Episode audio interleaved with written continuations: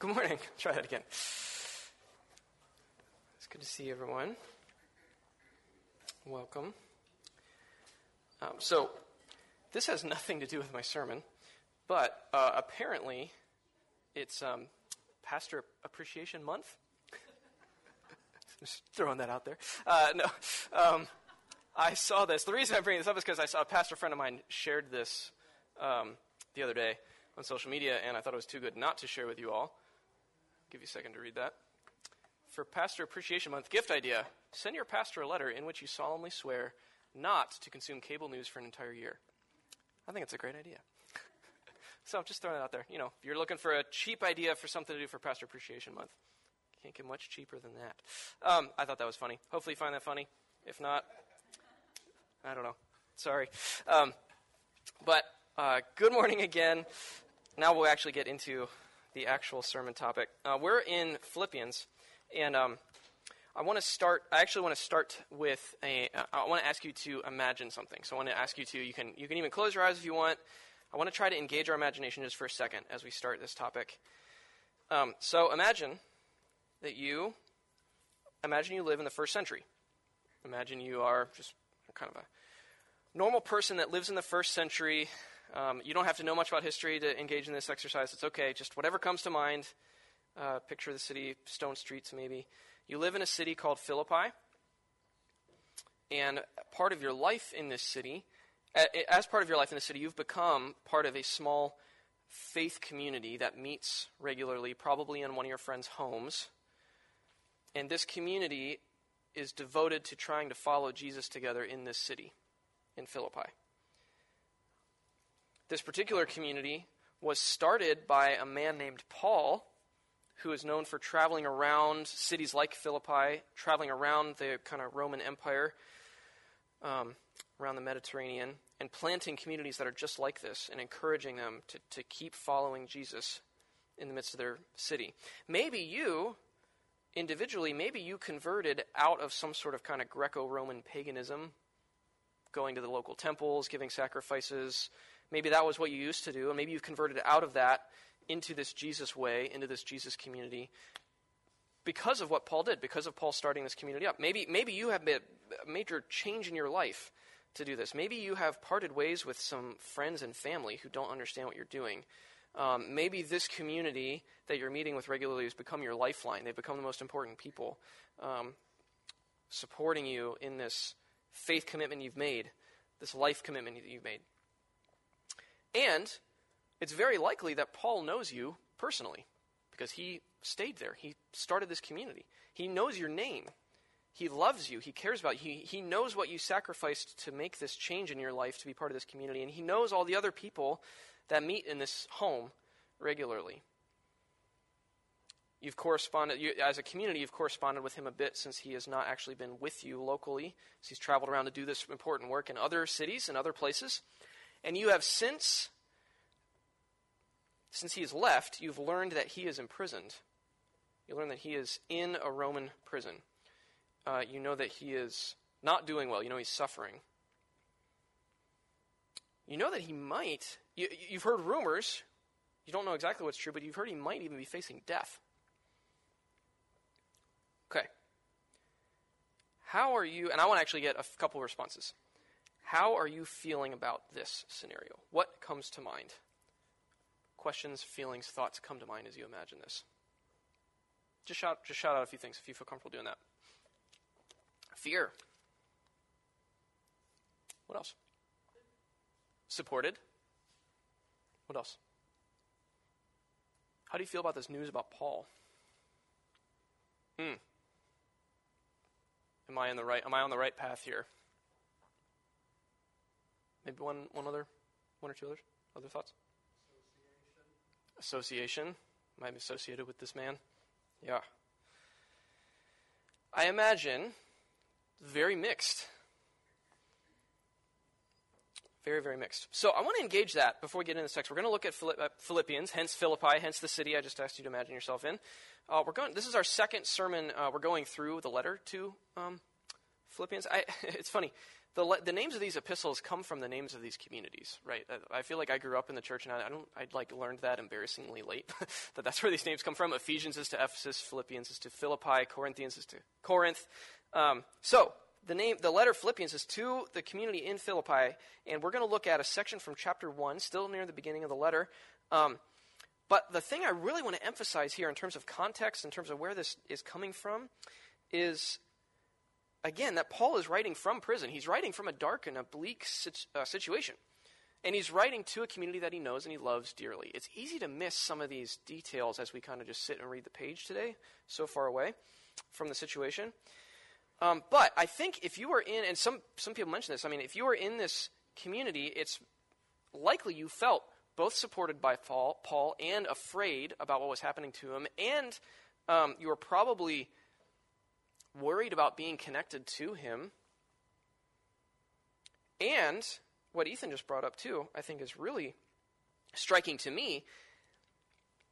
I, maybe I'm projecting backwards into history too much. I'm not sure. That's always a danger, right? But I, I suspect that it would be very plausible that someone who converted into this Christian life, this Jesus way of living, would receive this news about Paul, and I, I, just, I just think you'd have to think at some point, oh my word, did I make a huge mistake? did I make a massive mistake by converting, by changing my life to follow Jesus? Is this all a sham? Where, or, or maybe questions, deeper questions like, why is God not protecting this man? Where is God in this situation? Why did God not keep him safe? Surely God won't let him die, right?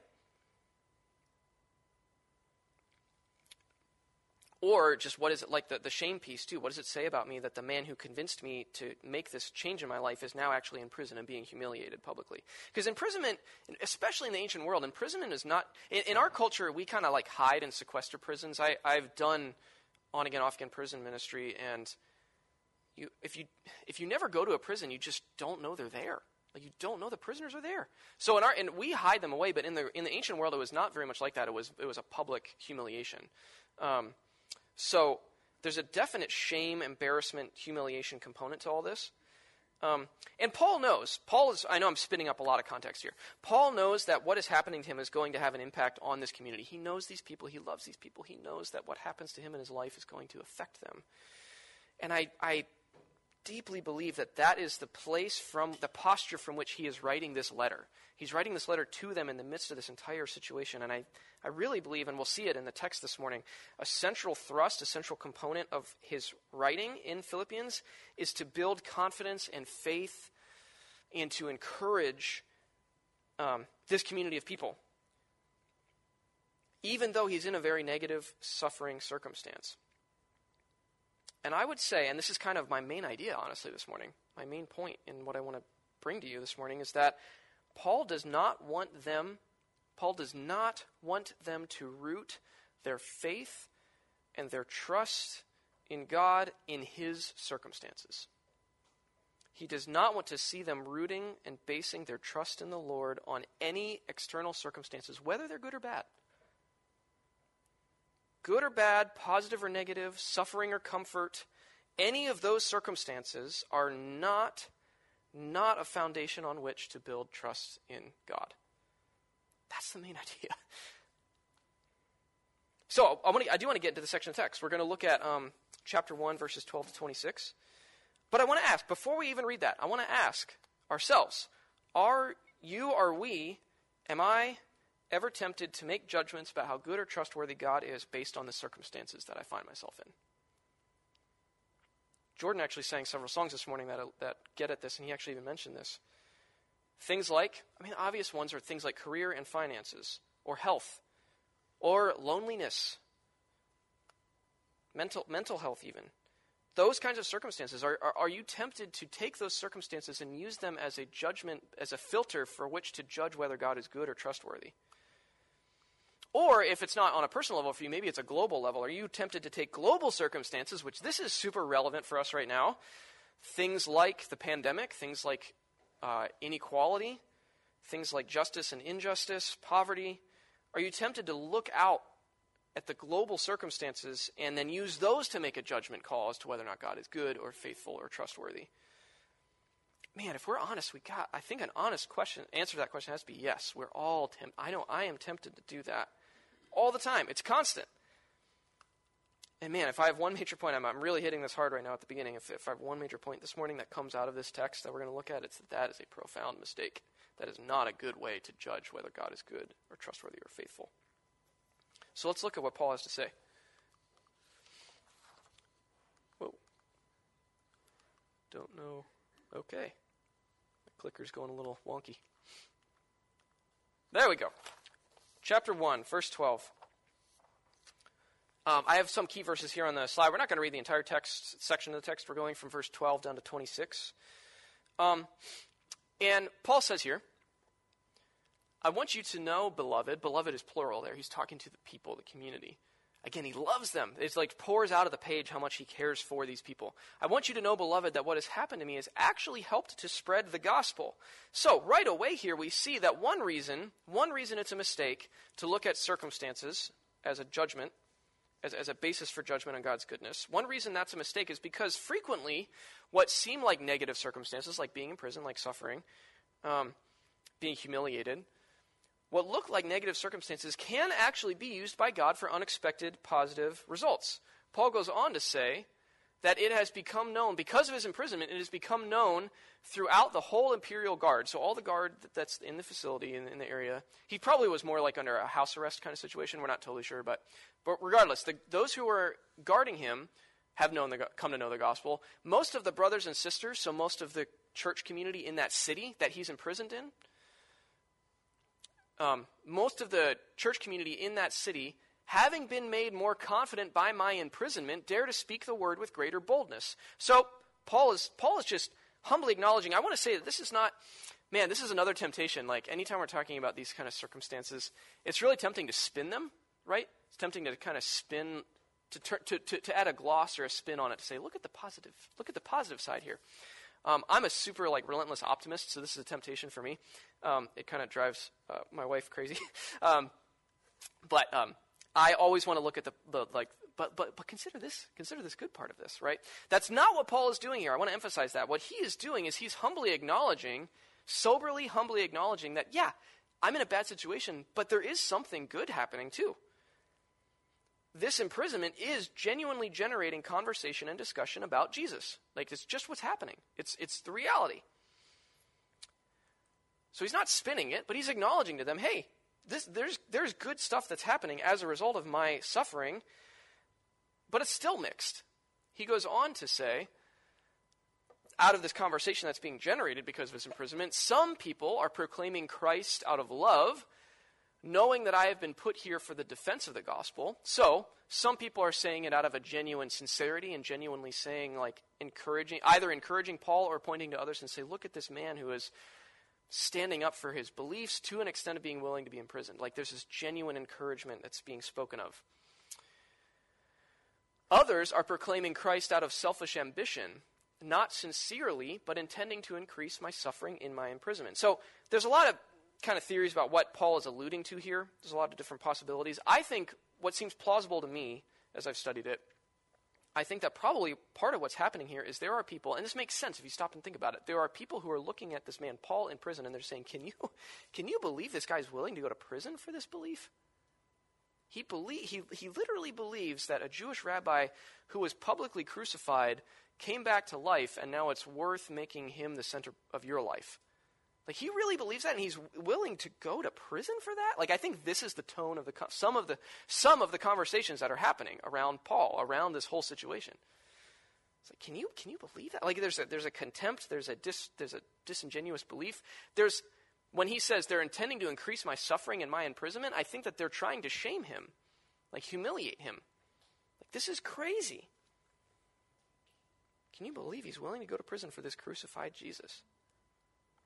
But here is what's amazing. I mean, this has been really striking to me this week. Paul goes on to say, What does it matter? Just this, that Christ is proclaimed in every way, whether out of false motives or of true, and in that I rejoice.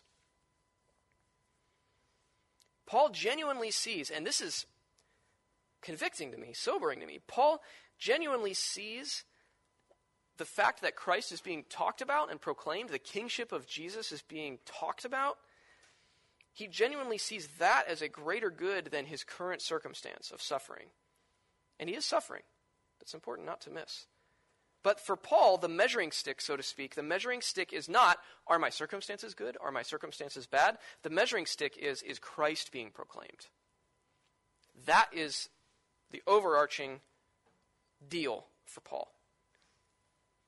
And I want to linger on this for a second because, man, I, I, maybe it's just been striking me this week. I don't know, but I just feel like this is extremely, extremely important. Because what Paul is modeling here is such a powerful conviction in Christ's kingship over the entire earth, the entire cosmos.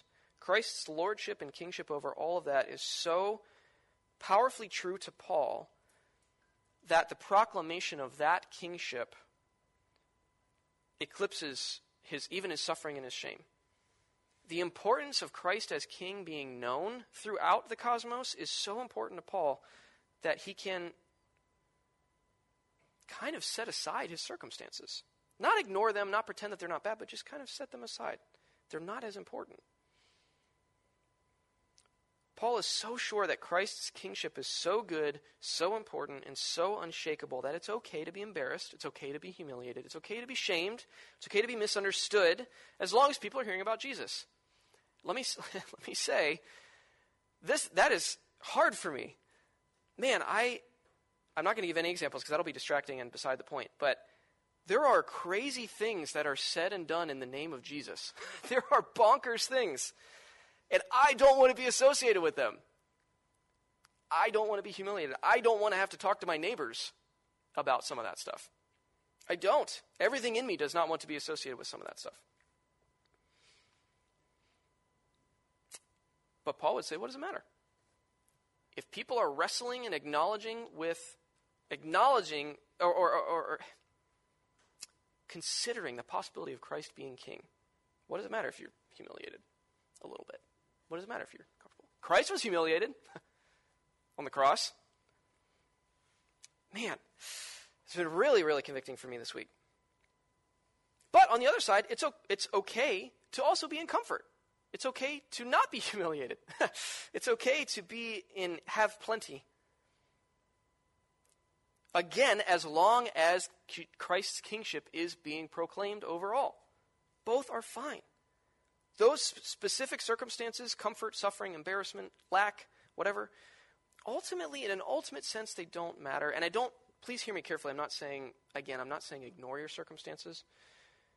But I, what I am saying is that they come and go these specific circumstances come and go, God can use any of them to advance his purposes in the world. So, and here's the point do not chase circumstances. Paul didn't chase suffering, Paul didn't chase plenty, Paul didn't chase lack. He just didn't give too much importance to either of them because the ultimate importance was whether Christ was being proclaimed. And he certainly didn't use circumstances to measure whether God was good or faithful or trustworthy or worth our lives. So, this all begs the question. This all begs the question. If circumstances, if present circumstances are not a good way to measure what God is doing or how good God is, then what is the measuring stick? If those aren't the measuring stick, as I said before, what is the measuring stick? Well, and this is where, you know, you cue the Sunday. What's the Sunday school answer? Starts with J. Jesus, yeah.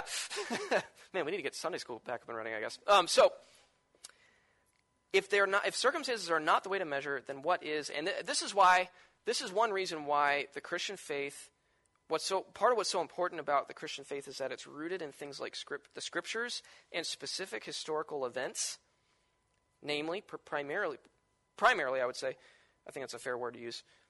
Primarily, Jesus' incarnation, life, crucifixion, and resurrection. The Jesus, the Christ event is what some theologians call it. Those events and the scriptures are squarely outside of our experiences and present circumstances. So, in other words, Jesus is a better measurement of God's faithfulness than whatever you're currently going through. And again, I mean, I'm trying to say this with all sensitivity because some people are going through real difficult things. I know that. And this is not to minimize any of that, it's to say that those difficulties are not the way to gauge God's goodness. Because Jesus is what Christians believe, what I believe. Jesus is the perfect and specific embodiment of God's love and God's saving actions towards us. Jesus is what God's love looks like in a human life. And, here, and here's, here's what the best part is. Here's the good news. What's true of Jesus is re- true regardless of any circumstance you find yourself in. The resurrection is true whether or not I feel like it's true on any given day. The incarnation happened and is true whether or not I feel like it happened on any given day. And this, all of this reflection and conviction, this has all brought me back to one of my favorite quotes from one of my faith heroes, who's a man named Lesslie Newbigin, who died not too long ago. Um, he said this. Oh, I don't know why it's doing that. When asked, uh, one point in his ministry, he was asked, um, Are you an optimist or a pessimist about where the world is going? And this is what he said. I love this. Some, some of you have heard this before because I think I've used it in sermons in the past. But he said, I am neither an optimist nor a pessimist. Jesus Christ is risen from the dead. I love that. I love that. It just cuts right through the temptation to get miscalibrated in how we view God. It's like, listen, this happened. And this is, this is why I'm a Christian, because I believe this man died and rose from the dead. And that is a stake in the ground that cannot be changed. I just think the simplicity and brilliance of that are so helpful because it cuts through that temptation to use circumstances as a filter for our judgment upon God. And instead, and this is part of what I think I've been, I've been really thinking a lot about what does it mean to convert? Like we use the term conversion, we talk about coming to faith. I think part of what coming to faith means for certain people is to get out of using our circumstances as a judgment for God's grace and faithfulness and goodness and instead put that all on Jesus. It's like instead of rooting out my, any of my confidence in my circumstances or what I see happening, I'm just going to put all my confidence on Christ and the cross and the empty tomb. And nothing can destabilize that. The tomb is empty whether or not you feel like it this morning. And that as a foundation, man, may, maybe my heart has been drawn to this so much partly because of how unstable things feel in our culture right now. There's so much toxicity and division, and we've a lot of the different preachers have talked about that.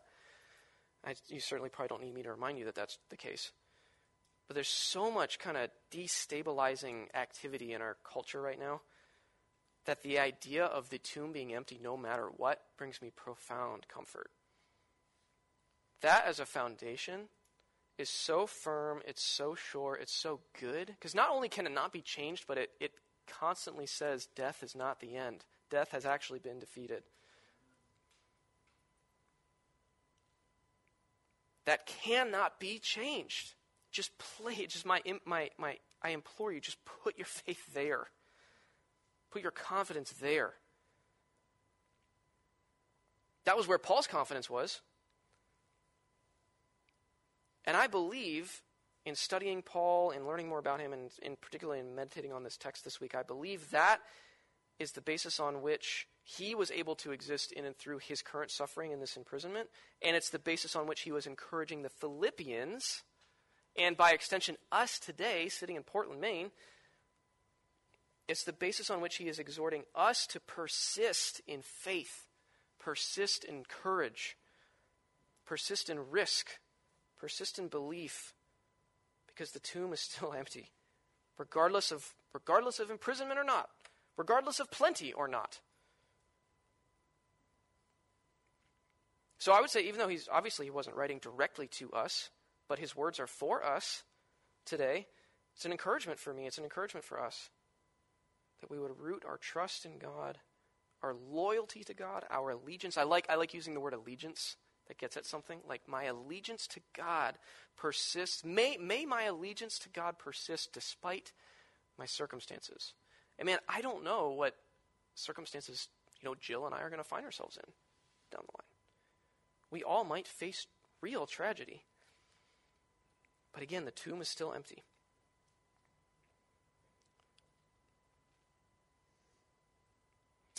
And I want to say, right before I conclude, I want to say too that I, I alluded to our the chaotic nature of our cultural moment right now a minute ago. I would say um, that is actually, that's just something, obviously, as someone in ministry, as something I've been thinking about a lot and wrestling with a lot lately. I think there's a powerful opportunity in the midst of this cultural moment for us um, to model. I mean, imagine how powerful it is to model the kind of the kind of peace and love and joy and patience that come out of a this that come out of being rooted and confident in Christ, the kind of peace that that produces in a life. Imagine the witness of that right now. Like, imagine us as a community that are so powerfully marked by that and soaked in that, living that way right now in our culture. Man, that's my prayer. That's my longing. That's what I want for myself. That's what I want for us as a church.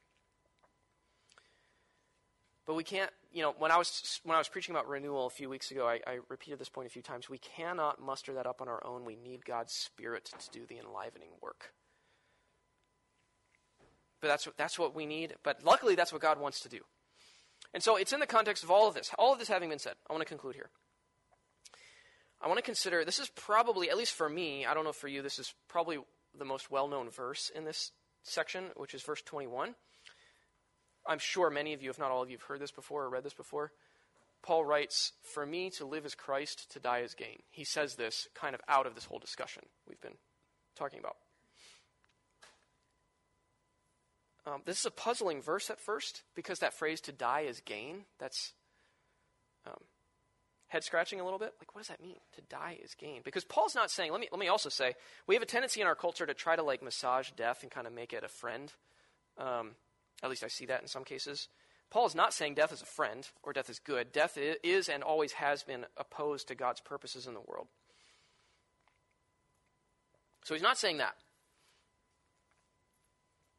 But I think what he is saying gets back to the context of this whole discussion about circumstances. I think part of what he is saying is that the unshakable foundation of, a faith, a loyalty to Christ, and what God has done in Christ, which again cannot be moved or taken away, that victory that's been won over sin and death and evil in the world, the peace that that gives you, regardless of the circumstances you face, that gives life right now.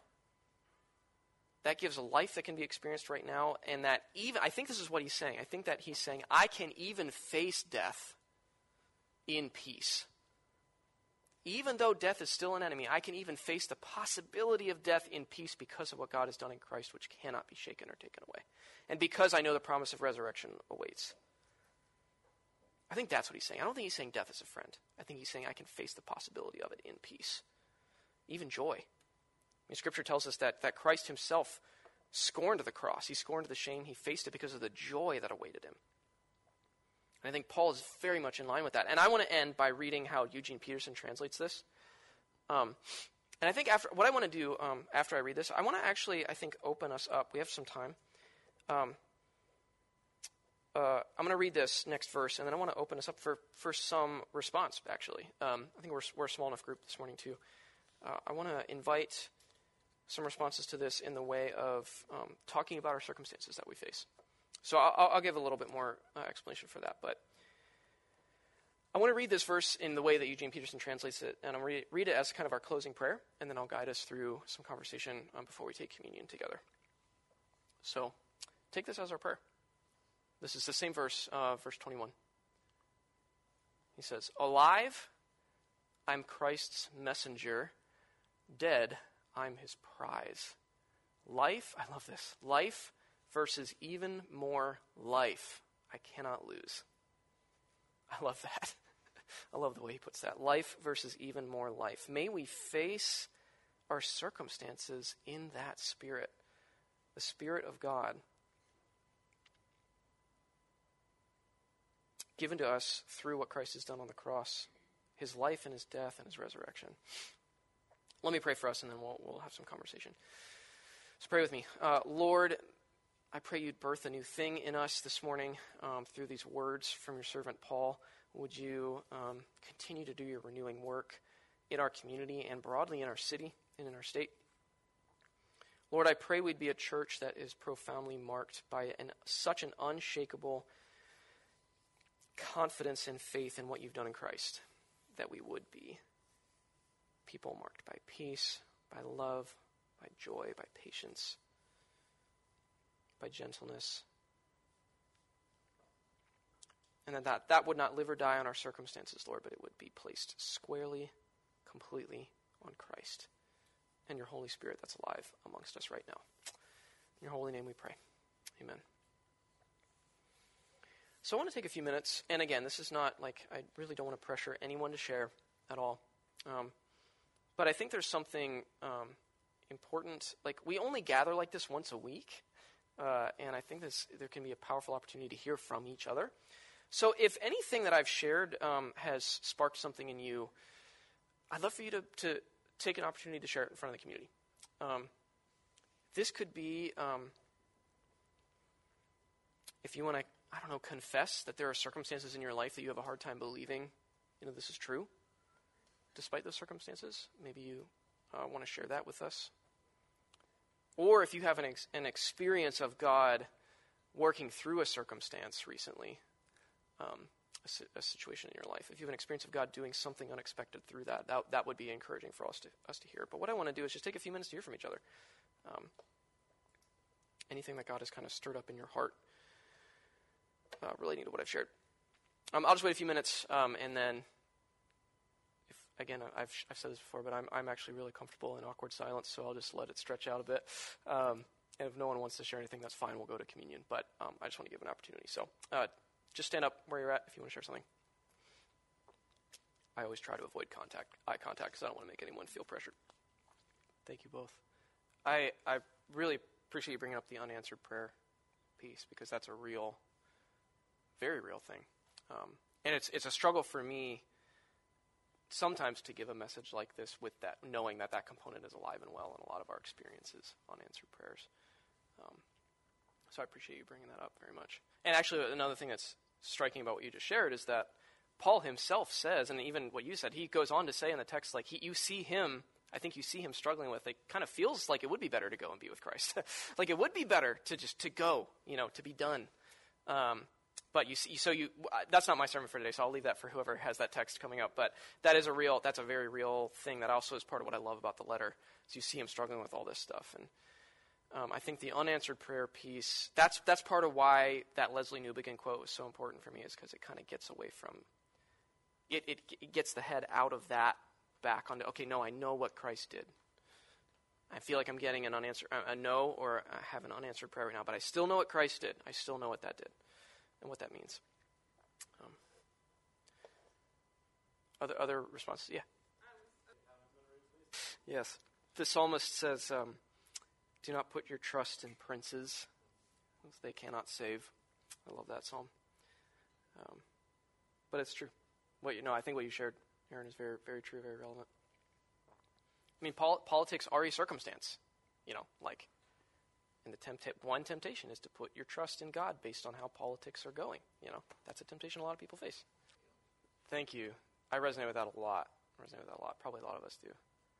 I'll, I'll, I'll acknowledge, too, a struggle that I've been bringing to the Lord myself has been kind of related to that, but around like, especially earlier on the, in the pandemic, there was a real temptation for me to think, okay, when the pandemic kind of eases up, we'll we'll get back to mission. You know, like we'll get back to like what the church should be doing. You know, um, and uh, yeah, that's been a real wrestling point, just individually with me. Maybe some other people can resonate with that between me and God and what we should be doing as a church. But this sermon reminded me back of like, you know what, the, the mission doesn't change.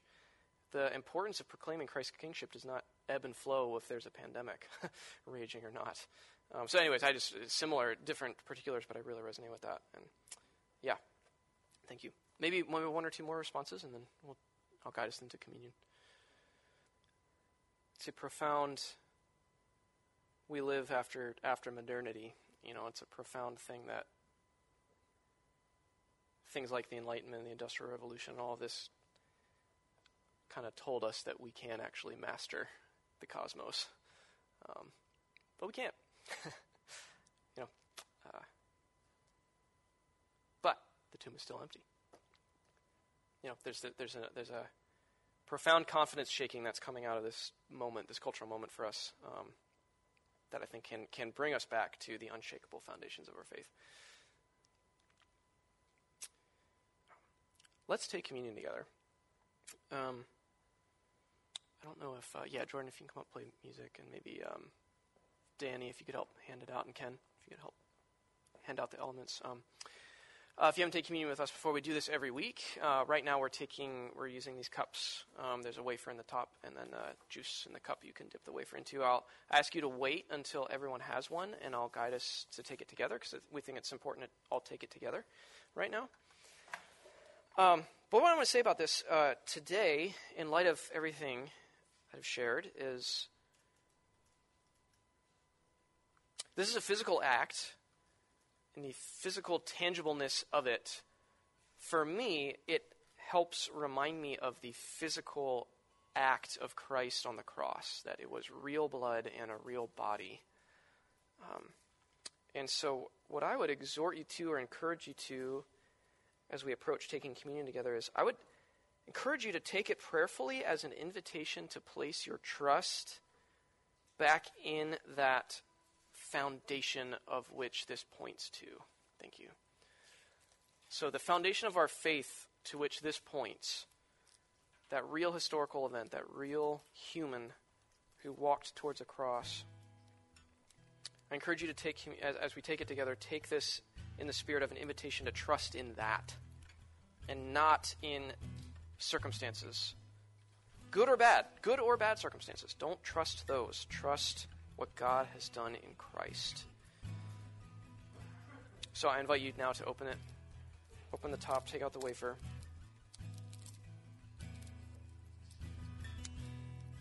Dip it into the cup.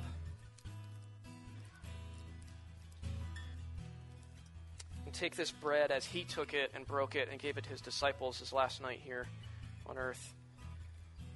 He broke it and gave it to them and said, This is my body broken for you, and this is my blood spilled for the new covenant. Take it and dip and eat in remembrance of him. Let me pray for us, and then we'll sing one more song together. Lord, you are good. Your goodness is unshakable, and it's evidenced in the life, the death, the resurrection, and the ascension and enthronement of Christ our Lord, who is King over all the earth. Even right now, despite our circumstances, despite the confusion of our suffering for circumstances we may find ourselves in, Lord. We proclaim your kingship, which doesn't change. We proclaim your goodness. We proclaim your love and your salvation. In the name of the Father, Son, and the Holy Spirit, we pray. Amen.